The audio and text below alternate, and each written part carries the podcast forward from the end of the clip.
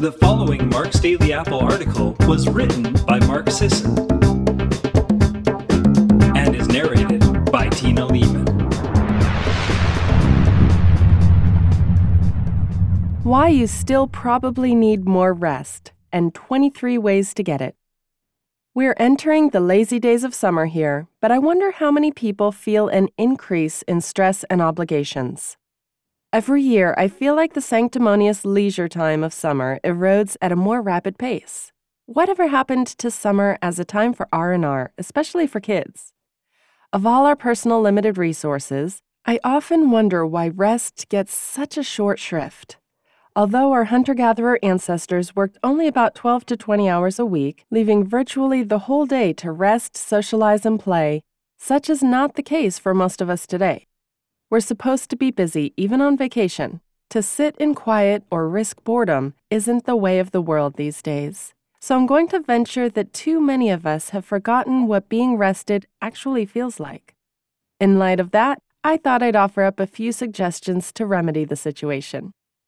First, I see three primary factors at work that contribute to the chronic lack of rest we see today. For some folks, there's the puritanical no-rest-for-the-wicked mentality that encourages compulsive business. I've known a lot of people in this category throughout my life. None of them were happy or rested. On the other hand, there's the rise in pseudo-restful activities. Let's get honest here. What have you been substituting for real rest? I'm talking about those largely mindless activities that suck up every spare minute of your time. For instance, how much time do you spend on your phone, your laptop, watching TV? Let's face it, screens are our easiest diversion.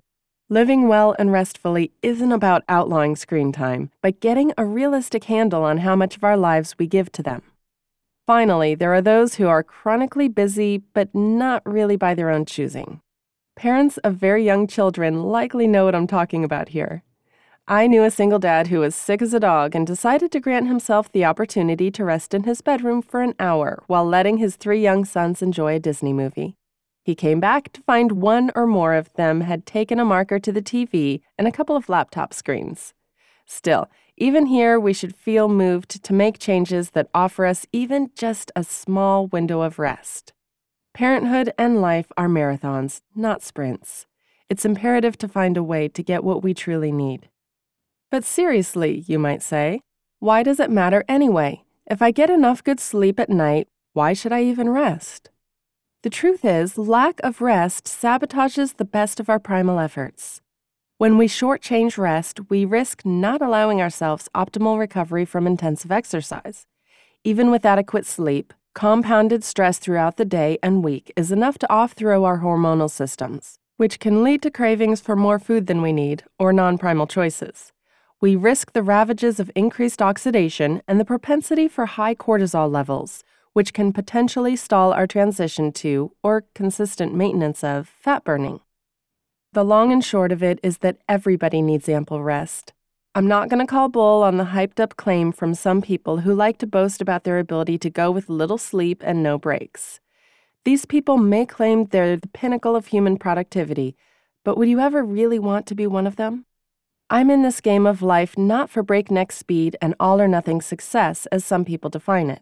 I want the good life. The grok life, as much as I can emulate that in the context of today's obligations and benefits. I want a sane life and healthy existence. I want balance, and that means rest. I've always said doing the Primal Blueprint is one part understanding and following the principles, and one part adapting them for your individual needs and preferences. Do you know how much rest is ideal for you? When was the last time you were in tune with that? Not everybody feels relaxed by quite the same things after all, and I think this is exactly the kind of question where personal idiosyncrasies make or break an intention, let alone outcome. The fact is, self-attunement comes with time and practice, but it will always be the most effective means for choosing and dedicating yourself to the best rest possible. In that spirit, I'd suggest making a simple list, because I've met very few people who already have one, of ways you can rest. Your preferred times, places, and conditions for rest. If activities or people are part of this picture for you, include them. Make the list as long as you can. You're not settling on a favorite here. You're visualizing options, a plethora of choices you can work with on any given day to incorporate the most and most meaningful rest into your schedule. You can also consult these choices to see what feels like a good fit. 1. Go to bed regardless of your to-do list. Life will always give you more than you'll ever be able to do. It's imperative to develop enough discipline to draw a line in the sand for your own well-being. Has everyone been fed? Is everyone safe, not vomiting or bleeding? Are the oven and stove burners off? If yes, go to bed. More times than not, the rest can wait. 2. Earth yourself. The science might seem complicated, but the feeling isn't. Make time every day to put your feet in the grass or sand or dirt. Even better, lie down and let your whole body feel connected to its primal roots through an earthing-style reset. 3. Meditate. It's not just for those who sit on a cushion for hours, although that can work too. The idea is to get space between you and your thoughts and come back to center. The benefits to brain and body are impressive, but you'll experience the difference that first day. Life feels much more restful when we understand we're not the crazed conversation going on in our heads. 4. Use sound to reset. Sound has a measured effect on several markers of health, and we show a definite response when exposed to certain kinds of sound.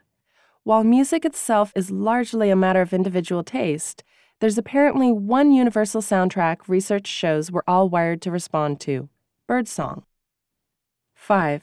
Take yourself outside. On that note, you have another reason to stop imprisoning yourself within four walls. I've written many times on the physical, psychological, and even spiritual benefits of being outdoors. The wilder the setting, the better. Your primal self knows when it's home, and nothing feels more restful than that. 6. Develop a rest-focused ritual. This can be a restful way to ease into the morning, a restorative nighttime routine, or something else entirely, but the power will be in the practice itself. Research tells us that ritual creates feelings of safety and well-being, two key components of rest: the ability to rest or feel rested. 7. Avail yourself of recordings. This, like music, is definitely a personal choice, but these days there's something for everyone. Here's where that phone can actually help your efforts toward rest. There are literally hundreds, if not thousands, of apps with everything from guided meditations to visualization exercises to chime bell therapy. 8. Seek out silence. Perhaps the greatest rest is quiet on all levels: at home, in the wilderness, in a house of worship or meditation hall, etc. 9. Make sure you're giving yourself enough solitude.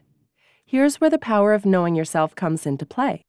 I'd argue that all of us require alone time to be our sanest, best-behaved selves, but some of us need, frankly, more than others. The more attuned we are to our needs, the more we'll feel when it's time to withdraw for a while. When you have that jangled or fried sensation, sometimes alone time is the prescribed rest. 10. Pamper yourself. Consider it an upgraded form of rest. When you need something more than the usual but you can't get away for a while.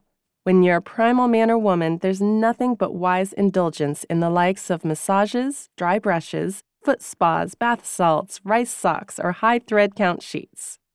Rock, if he'd had the luxury, would approve. 11. Observe a Sabbath. No matter what your religious affiliation or lack thereof, a Sabbath day can still be sacred time.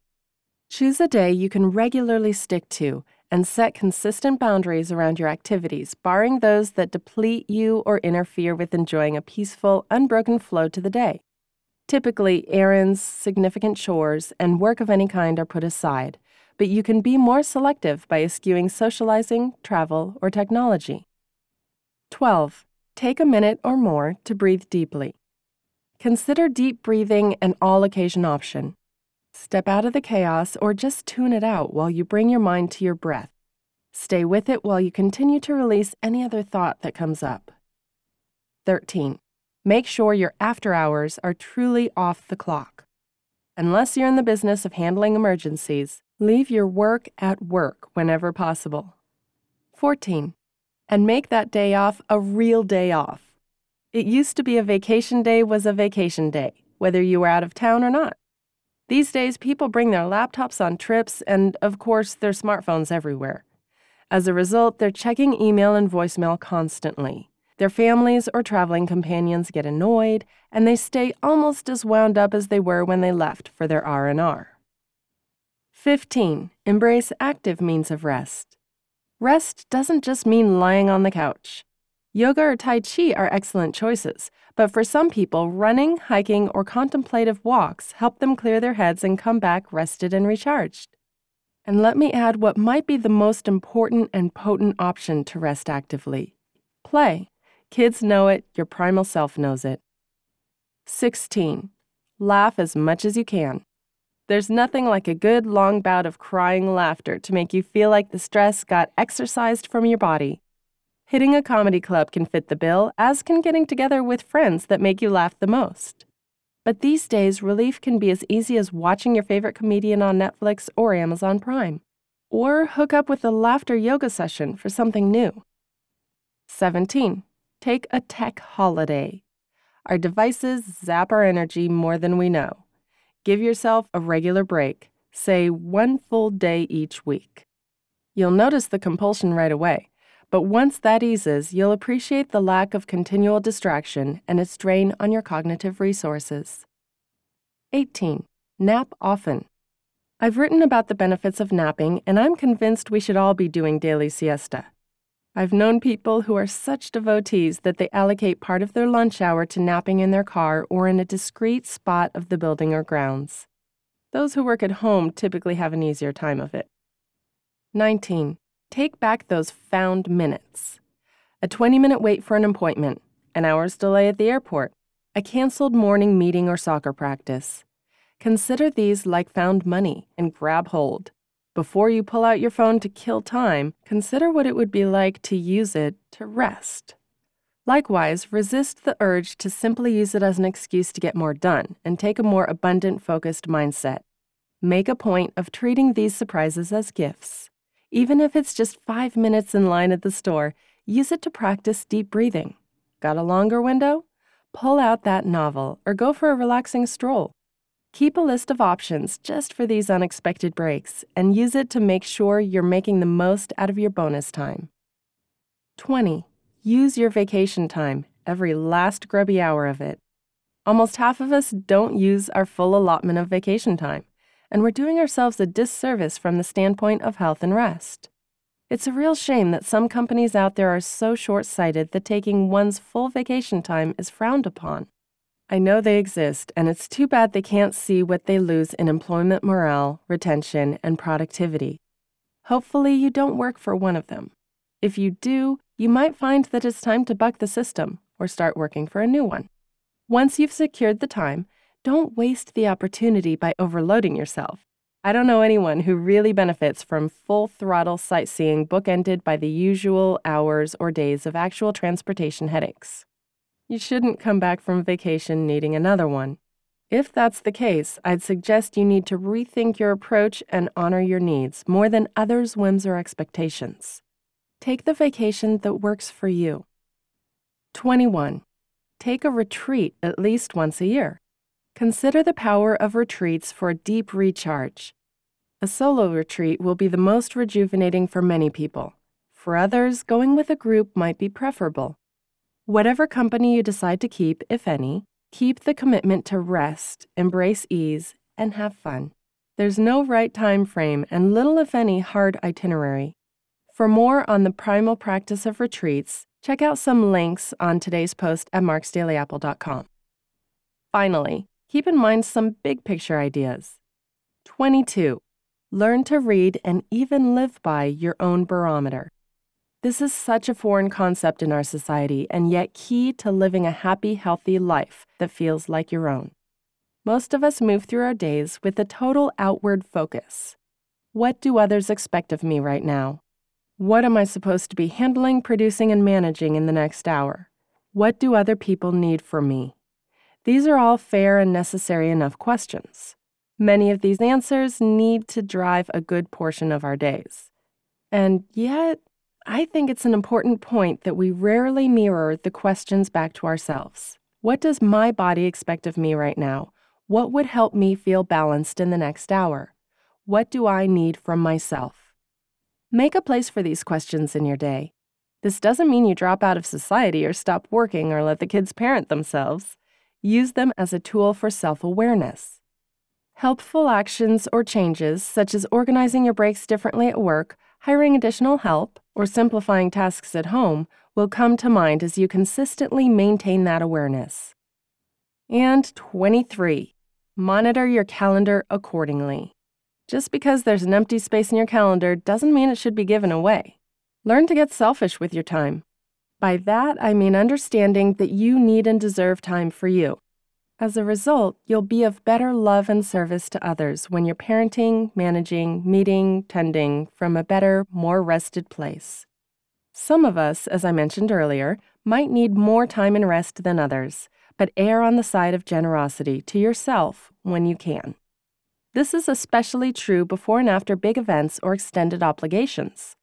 Learn to offer yourself buffer zones leading up to and following vacations, house guests, family celebrations, or any other event that requires more of you than a regular day or week. Anticipating your needs of rest and making plans for it will always be the best approach. Living primally means living well and well-balanced. Thanks a lot for listening today, everyone. Have a great day.